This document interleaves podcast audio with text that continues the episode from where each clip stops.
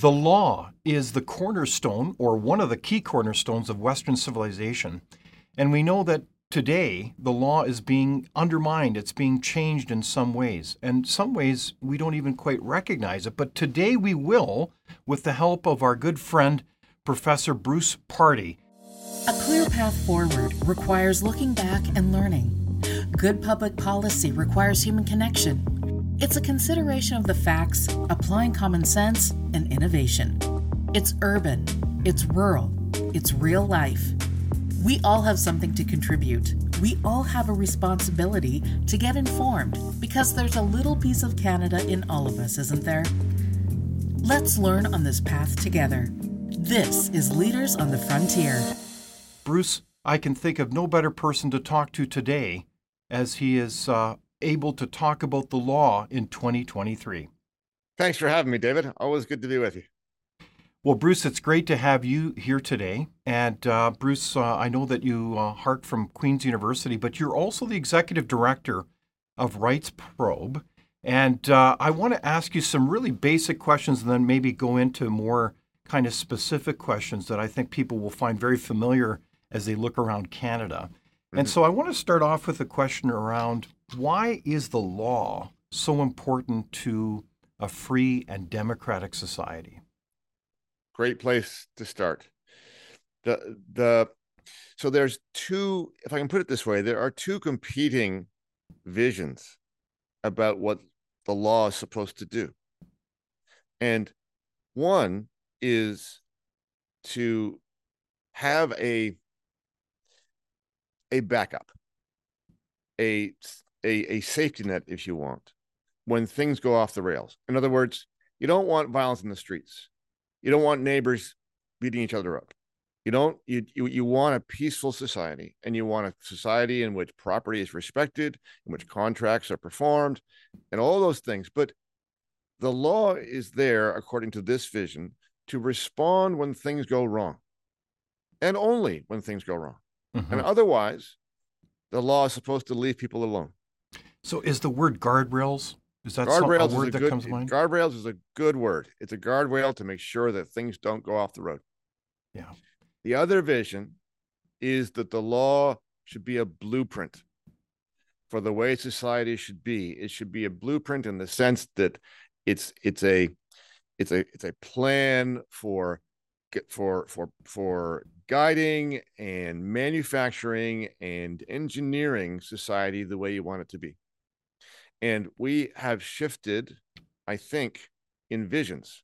It may have been at one time that the first was the prevailing vision, but now it is the second, no question about it, because we now live essentially in a managerial society. And in a managerial society, law is a tool. It's not a set of guardrails, it's a tool for for government agencies and bureaucrats and officers to use to herd people to where the government wants them to go. Okay, so, so, we're now living in the in the blueprint age of the law. I think. So I don't I don't want to bury the headline here because it's it's kind of confusing to, like I I've studied the law, but I don't I'm I'm a lay person. You're the professor of law. You've you've really reflected on this a lot. It's almost like a lot of Canadians would be shocked to learn this that the law isn't quite the law that we thought it was, that it was kind of like the guardrails to civic society and we kind of do our thing in freedom. But you're saying it's something else. It's been kind of flipped on its head.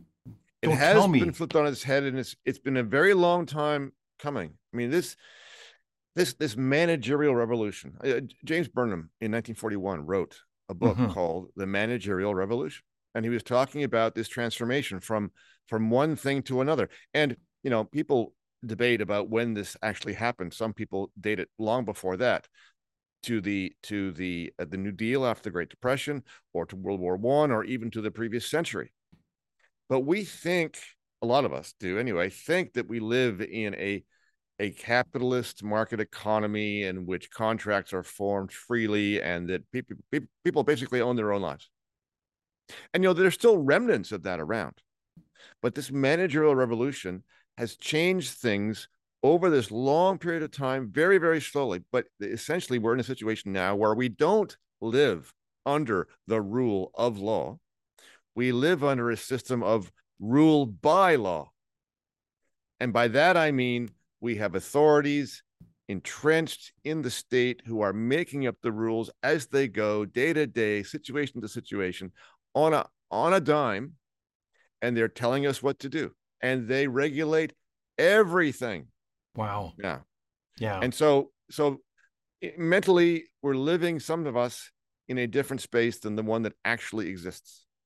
Okay. So let's let's think about that a little bit. Um, so in our lives, I'm comforted by the whole notion that the law is transparent and predictable and that I can understand it. But you're kind of getting into a different zone where if the managerial state is so huge and complex and it's how do we even know that the law that law exists? Like we'll just keep bumping up against it. Is that what what's going on? Like that is exactly kind of what's going on. So so wow. so Hayek said that one of the elements of the rule of law was rules fixed and announced beforehand. This, yeah. Right. This this is your idea that mm-hmm. we we can know what the law is. We can go look it up. We can adjust our behavior accordingly. But that's not really how it works anymore because right. governments today aspire to be agile. They want to be able to respond to situations as quickly and efficiently as possible.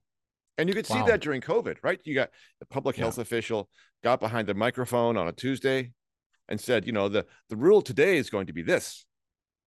Okay. This this was simply a, a transparent example of what happens all the time now. You yeah. have groups of people with power in the back rooms deciding what the rule, what the guideline, what the order, what the directive is going to be today. Wow. And it's very difficult to know exactly what it's going to be ahead of time. Wow. Well, on that note, you've just hit us over the head, or at least myself, in terms of that kind of reality. And I, you know, I've, I've observed this as well and analyzed it. But, you know, I used to be a mayor. I was an elected official, and, and we took the law very seriously. We would we would publicize it. Uh, we would have uh, town hall meetings. We'd have discussions. We'd come together and there would be discussions, debates, pros and cons. We'd look at the options with so many fine people. And it was really a very positive, um, dare I say, experience in democracy. And you could say when we adopted that law, we did a good process. But what you're saying is something different. It's like, how could anyone uh, any citizen keep up with their quote rights and responsibilities to monitor every single law and regulations that's being passed on them. Is that kind of the the contrast that's going on? Well, yes, yes, but I'm not suggesting that there's there's no longer a process. I mean, there still is process. Yeah, there there, there are still.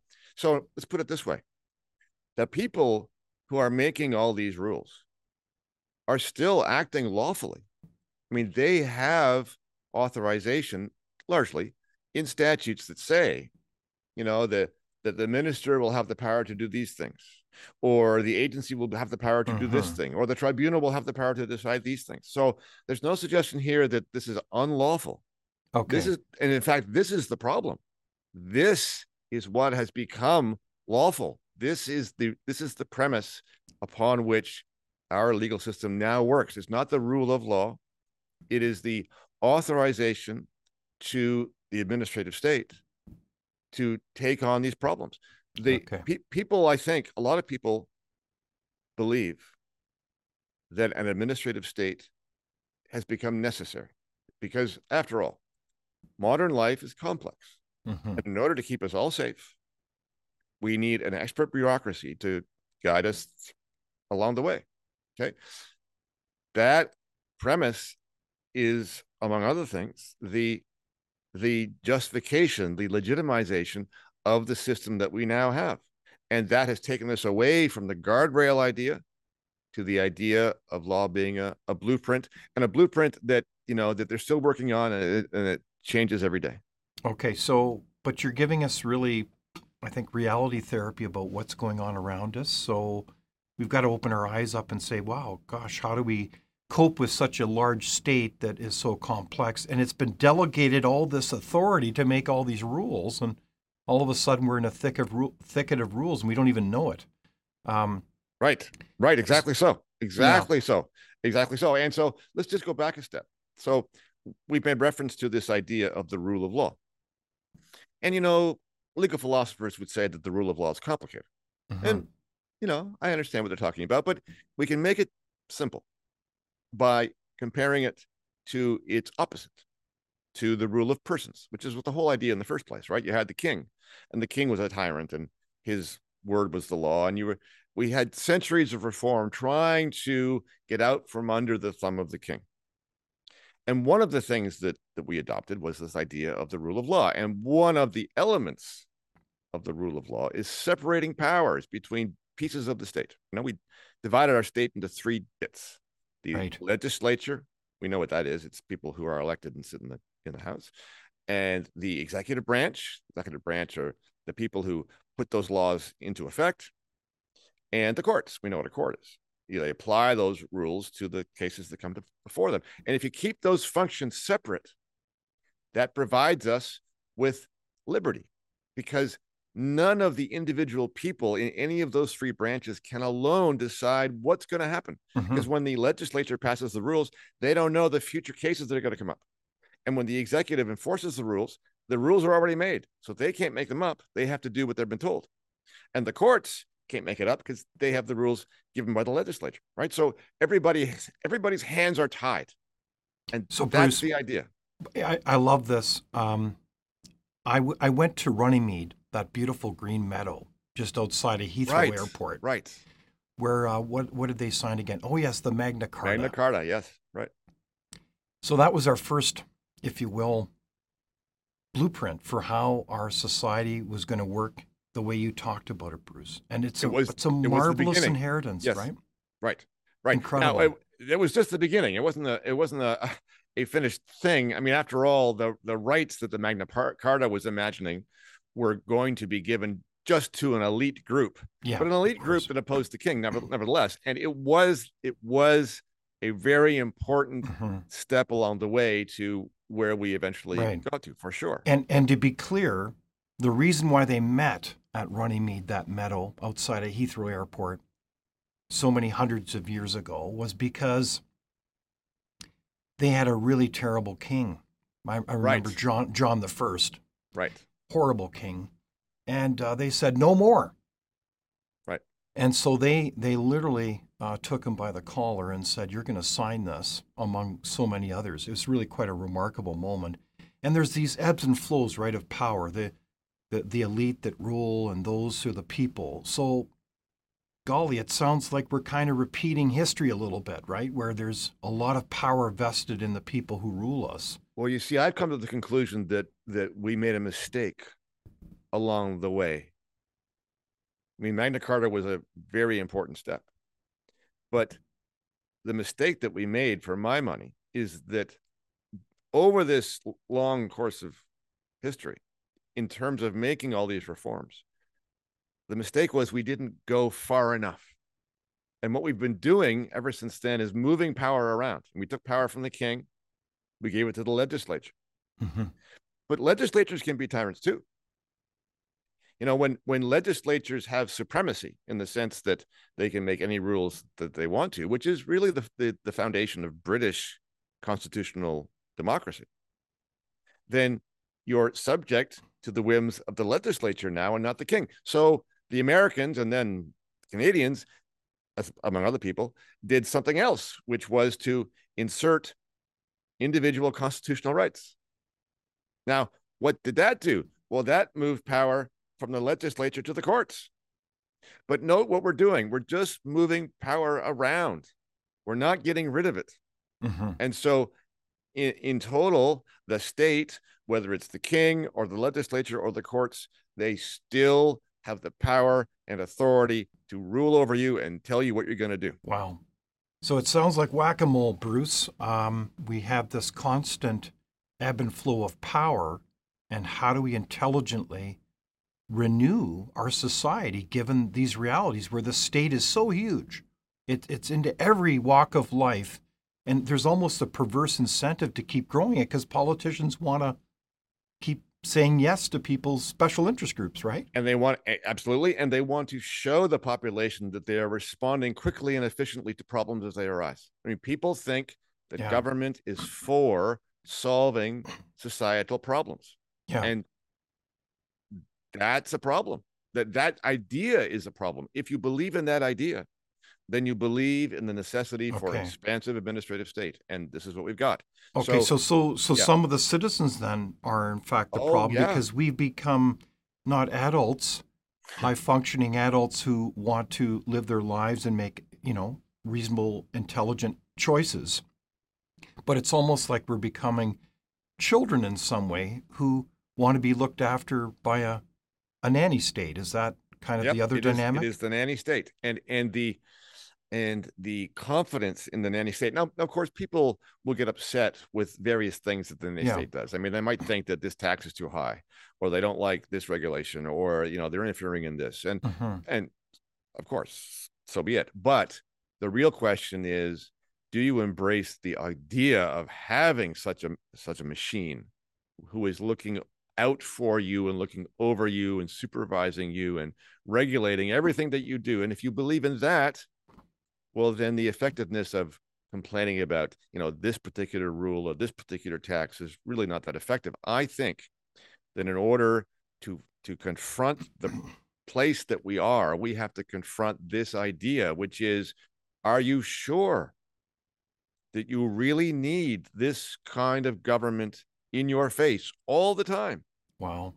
So bruce this is a very powerful conversation because basically you've said a lot of our history is at stake here in terms of our, not just the law as we've traditionally known it, the rule of law, that it's transparent and it's clear, it's democratic, but that our larger democratic society as we know it is really kind of in jeopardy. I, I don't mean to sound overly dramatic, but that's basically what you're saying, Bruce. Well, this, this is, is this is the premise of managerialism, right? Yeah. Managerialism is just control.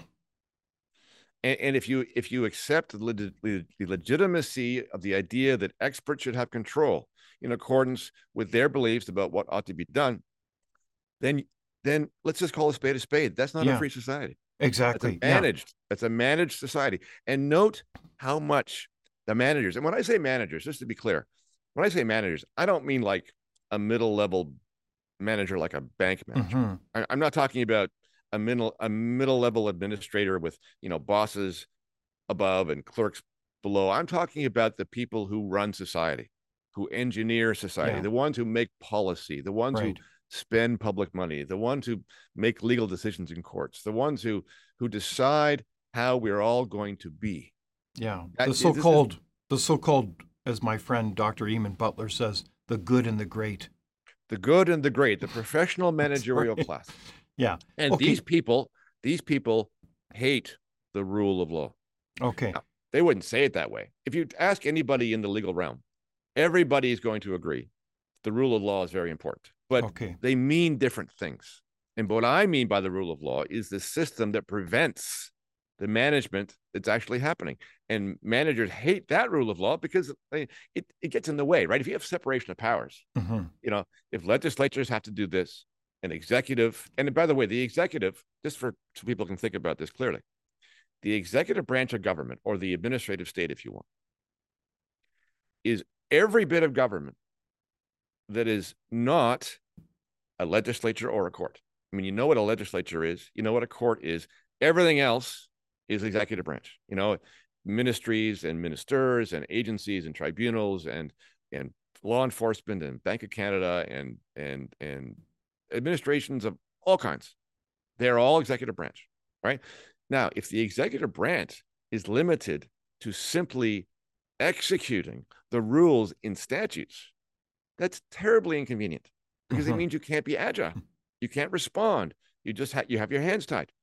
Managers hate that. And here's the thing that they miss.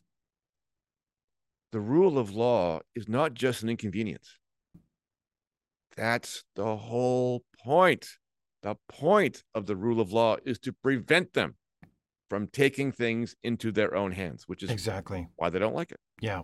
Okay. So I want to um, kind of take our conversation um, and kind of ground it in some examples because okay. I, I, know, Bruce, you know this stuff so well, and I really like the way you think. So if you think foundationally, though, where do our rights come from? They don't come from the state, they come from, we would say, if, if you're a person of faith, the divine, we were born free, to coin that phrase, right? Sure. Sure. There's a danger though here. And the and the danger is in the in in identifying the kinds of claims that we're actually making. Mm-hmm. And so uh, you're referring to the natural rights tradition, the idea Correct. that you were born with certain inherent rights, and it's not the government's right to give them to you or take them yeah. away. We we don't Part get our rights from the king, the prime minister, the premier, the mayor. Period. Right. Right. So the, the the tricky part though is this. So we have to be clear about whether we're making a a a moral or philosophical claim or an actual legal claim. Uh, and so those people who make this claim philosophically, I quite agree with. I mean, this is this is this is really an inherent part of being alive, uh, being a human mm-hmm. being. But legally, that statement is actually not often true, because in fact, the courts do, can and do, decide whether or not you have a particular right on a particular occasion. So there's a there's a saying in the law that there's no right without a remedy. Okay. And, yeah. and, what they mean is you go to a court and you plead your case and you say I have a right, the right's been violated, and the court will say either yes, that's true, here's your remedy, or they'll say no, I'm sorry, no no remedy for you. And the, the, it's a truism. If you go to the court and they do not give you a remedy, then that means you did not have the right that you claimed. You just okay. do not have it in the law. Doesn't mean you have it, don't have it philosophically or morally, but in the law, which is in the court, which is where the law happens, the, the, the, the, the court has said that the law does not recognize the right that you have claimed. Okay, so I, I take your point. At the same time, if we, we step back from a, a larger perspective, yeah. from a common sense point of view, Bruce, is it fair to say, though, that we inherently, as human beings, made in the image of the divine, um, we we have rights. We were born with those rights. We don't seek those rights from um, the elected official um, who can cavalierly cast us aside like some serf or some slave, right? So well, again, again, pro- the problem is I agree with you morally and philosophically, but in but legally, sometimes they can and do. Mm-hmm. And we can we can say that that person is acting wrongly. Okay. Yes. But that person may actually be acting legally. I mean, okay. after all, like for example, the Third Reich acted lawfully. I mean, the Constitution was changed yes. and laws were yeah. made and they were acting lawfully. They were obviously acting terribly but they were acting lawfully in accordance with the strict sort of functional uh, definitions that we would use to evaluate what the yeah. what the law contains. So right. let me put this another way. I would I would frame it a little differently. And so part of the conceptions that we now have in our heads about what rights we naturally have is influenced by the way they've been framed in the law. So we think, mm-hmm. well, we have freedom of speech, we have freedom of conscience, we have freedom of association, and so on. And these are inherent things. I would put it differently. I would say that freedom is actually just one thing. It is one thing. You are you are a free individual. And I'm talking philosophically now. And yeah, you can you can sort of split this singular idea up into little bits, call this one free speech and this mm-hmm. one freedom of conscience and this one freedom of association, but it's still all the same thing. It's it's it's it's freedom. And so if you if you really want to consider what an actually free society might look like, instead of embracing the way our individual rights work right now, and here's the way they work. You think of the charter rights. Here's what charter rights do. And unlike what a lot of people think, the foundation of our legal system is not the charter. It is instead the idea of legislative supremacy. That's the first idea. the legislature can do anything it wants unless, unless, unless what? Well, unless you violate one of these rights. And who decides when that happens? Well, the court.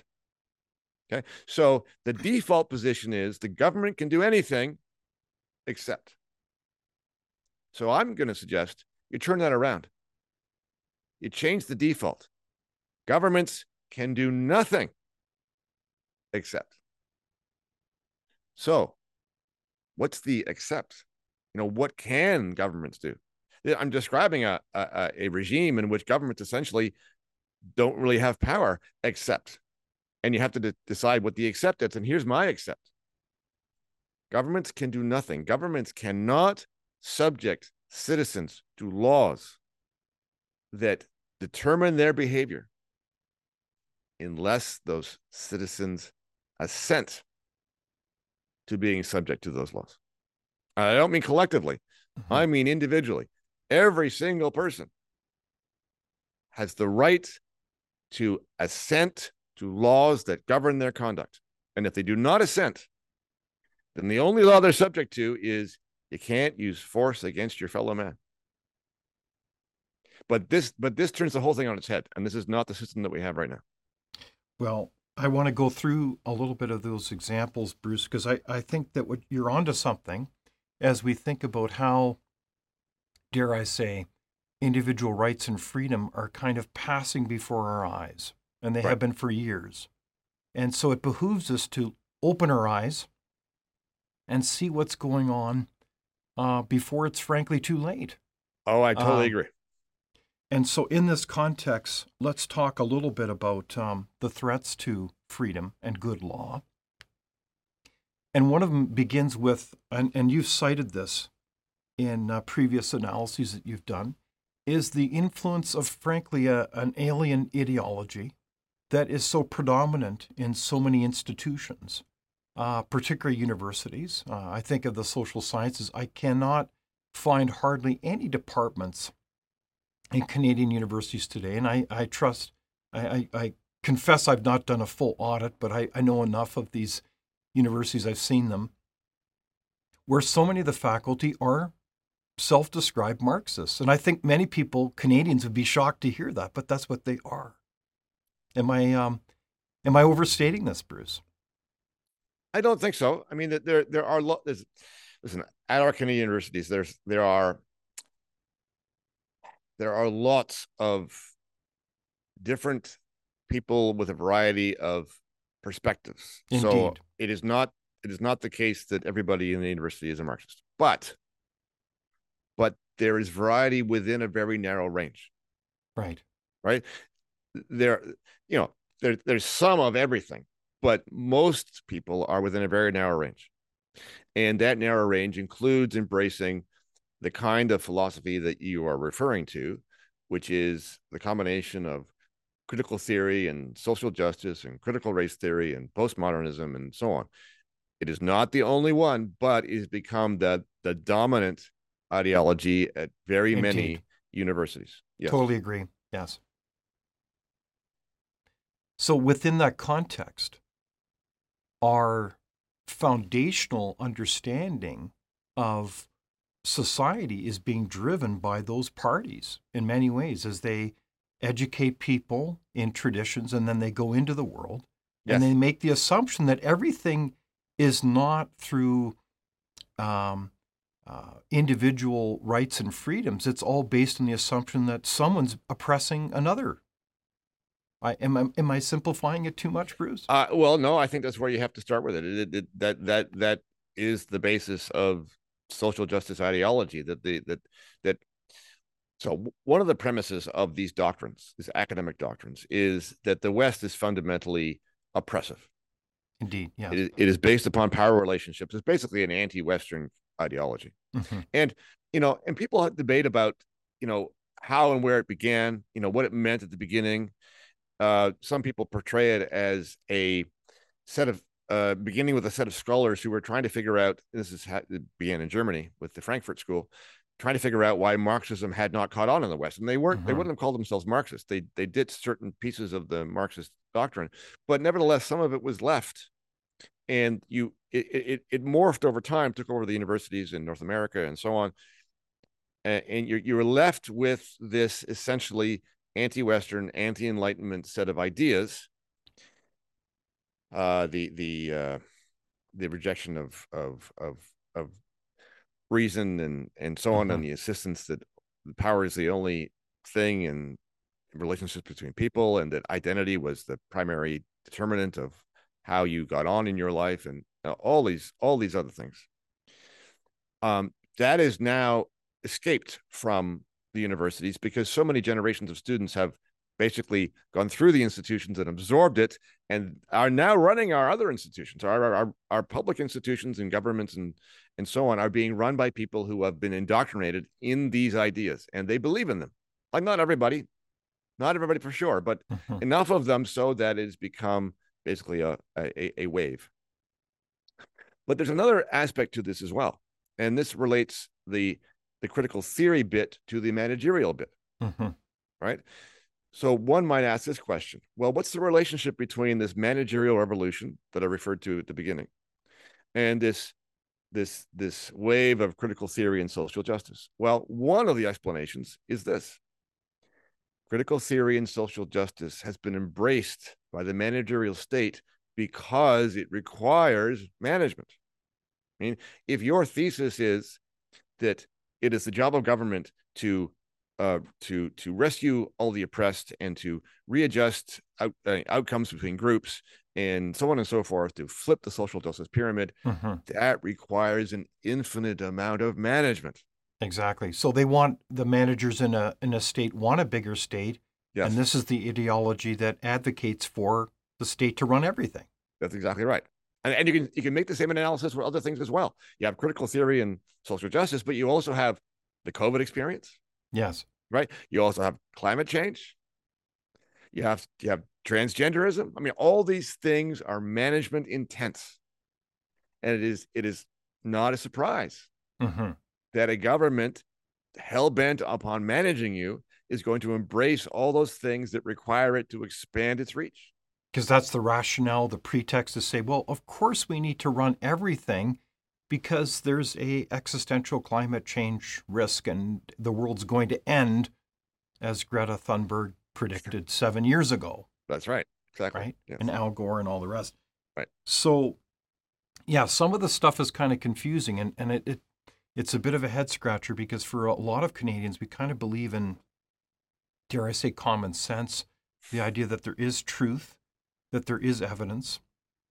But that's not what these people think exactly. They're not into that. That's not their worldview. And I don't mean to demonize anyone, but it's it's a it's a very uh, bizarre uh, perspective where um, there is not clear rules of evidence. And in fact, when we look at skyrocketing crime today, when we see so many uh, parties that are undertaking serious crimes, mm-hmm. and it's like a turnstile, like the numbers are are, are profoundly higher than they were just 10 years ago. That's a symptom, Bruce, of something deeper of what's of, of this. Is that, is that right? Well, well, yes, and and for an example of the incoherence that you're alluding to, you can look to the uh the, the what has been the liberal agenda with respect to guns. Mm-hmm. Just, right. just for one example. Yes. Right. So they were doing two things simultaneously. On the one hand, they were they were um, increasing the culpability of people who legally owned guns. They were trying to take the guns away, mm-hmm. trying to criminalize those people who still had them, and so on. At the same time, they were eliminating or reducing minimum sentences for gun crimes. Right. So, I mean, if you put those two things together, they don't make sense.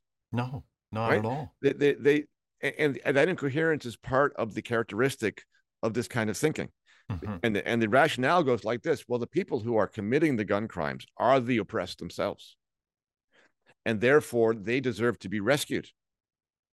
And those people who own the guns you know, in the country for hunting and so on. Well, they're a member of a class that is privileged. And since our objective is to flip this this this social injustice pyramid. Mm-hmm. We have to punish those people who are in that class, and we have to to rescue the people who are at the bottom who are committing the crimes. Okay. And therefore, we have to do this and that. So, so just to clarify, so in that perspective, if you're a criminal and you undertake a crime, I'm, you're actually a victim because, well, you know, maybe you had a bad childhood or something like this, and that, that as a result, you're thing. undertaking this crime. Is that it? That that's it. That's it. Yep. Now, don't get me wrong. I'm not saying, for example, that all the courts will see it in quite that way every single time. Sure. Yeah. But the premise, but the premise of the legislative reforms that, in my opinion, that the liberals were were uh, had adopted, reflect those two ideas. Exactly. Yes. Now, just putting aside some of those realities of kind of the ideological drivers, um, ways of thinking behind the law and our freedom. Um, I think what you also alluded to well, Bruce, is just the the basic reality that if a state gets so big with so much power, and I think um, uh, you know we're we're both uh, we both admire uh, thinkers like uh, Donald Savoie and who've written extensively about how a lot of Canadian institutions have become, dare I say, weak and and uh, too concentrated in power, particularly at the executive level, like the prime minister's office or premiers. Mm-hmm.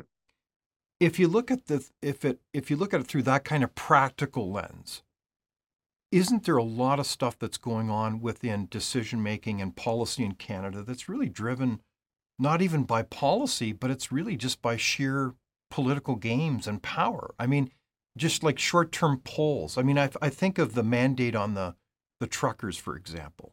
Yes.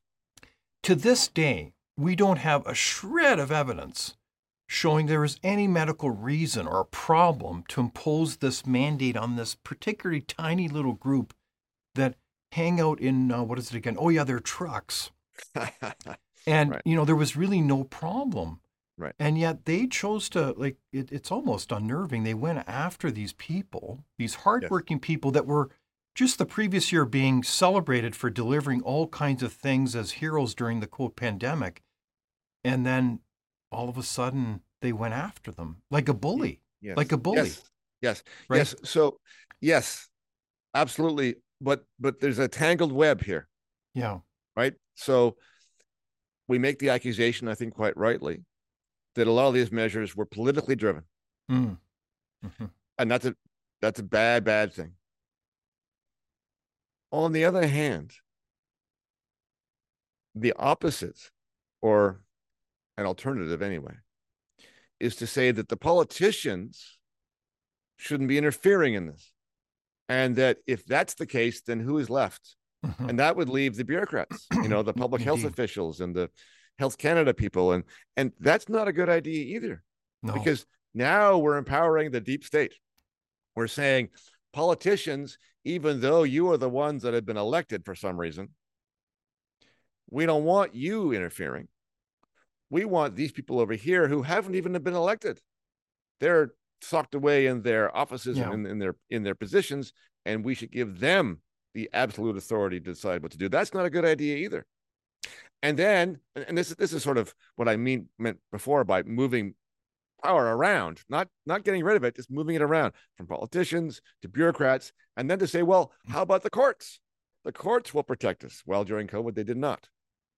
Right. So we still have this problem of trying to decide who in this system is supposed to be able to make these kinds of calls that okay. take away our civil liberties yeah. in the name of a virus that really wasn't that wasn't that dangerous. And the, for me, the question is not who of all these people should have it, but whether or not anybody should have it at all. Well, it, it is a, it is a bit confusing, but you you ask a very blunt question, Bruce, because um, certainly in my experience with emergencies, it was always the elected official that had to, as Harry Truman said, the buck stopped here. Right. But right. there was least, a plan. At least you could blame them. At yes. least you could blame them.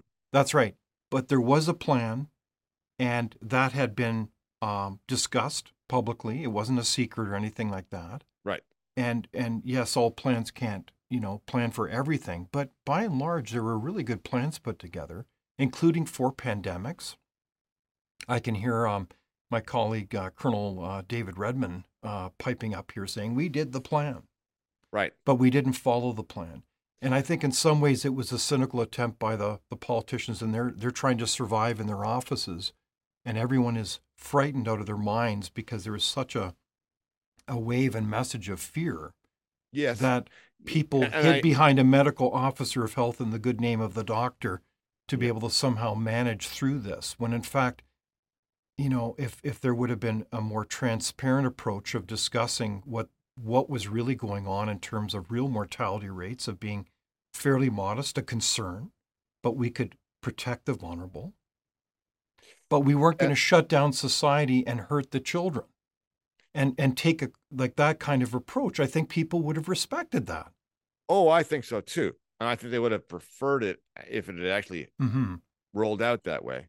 And I take David's point, David Redman's point about the, the plan that had already been put into place and then was thrown out for political expediency. I mean, all those mm-hmm. things were bad things.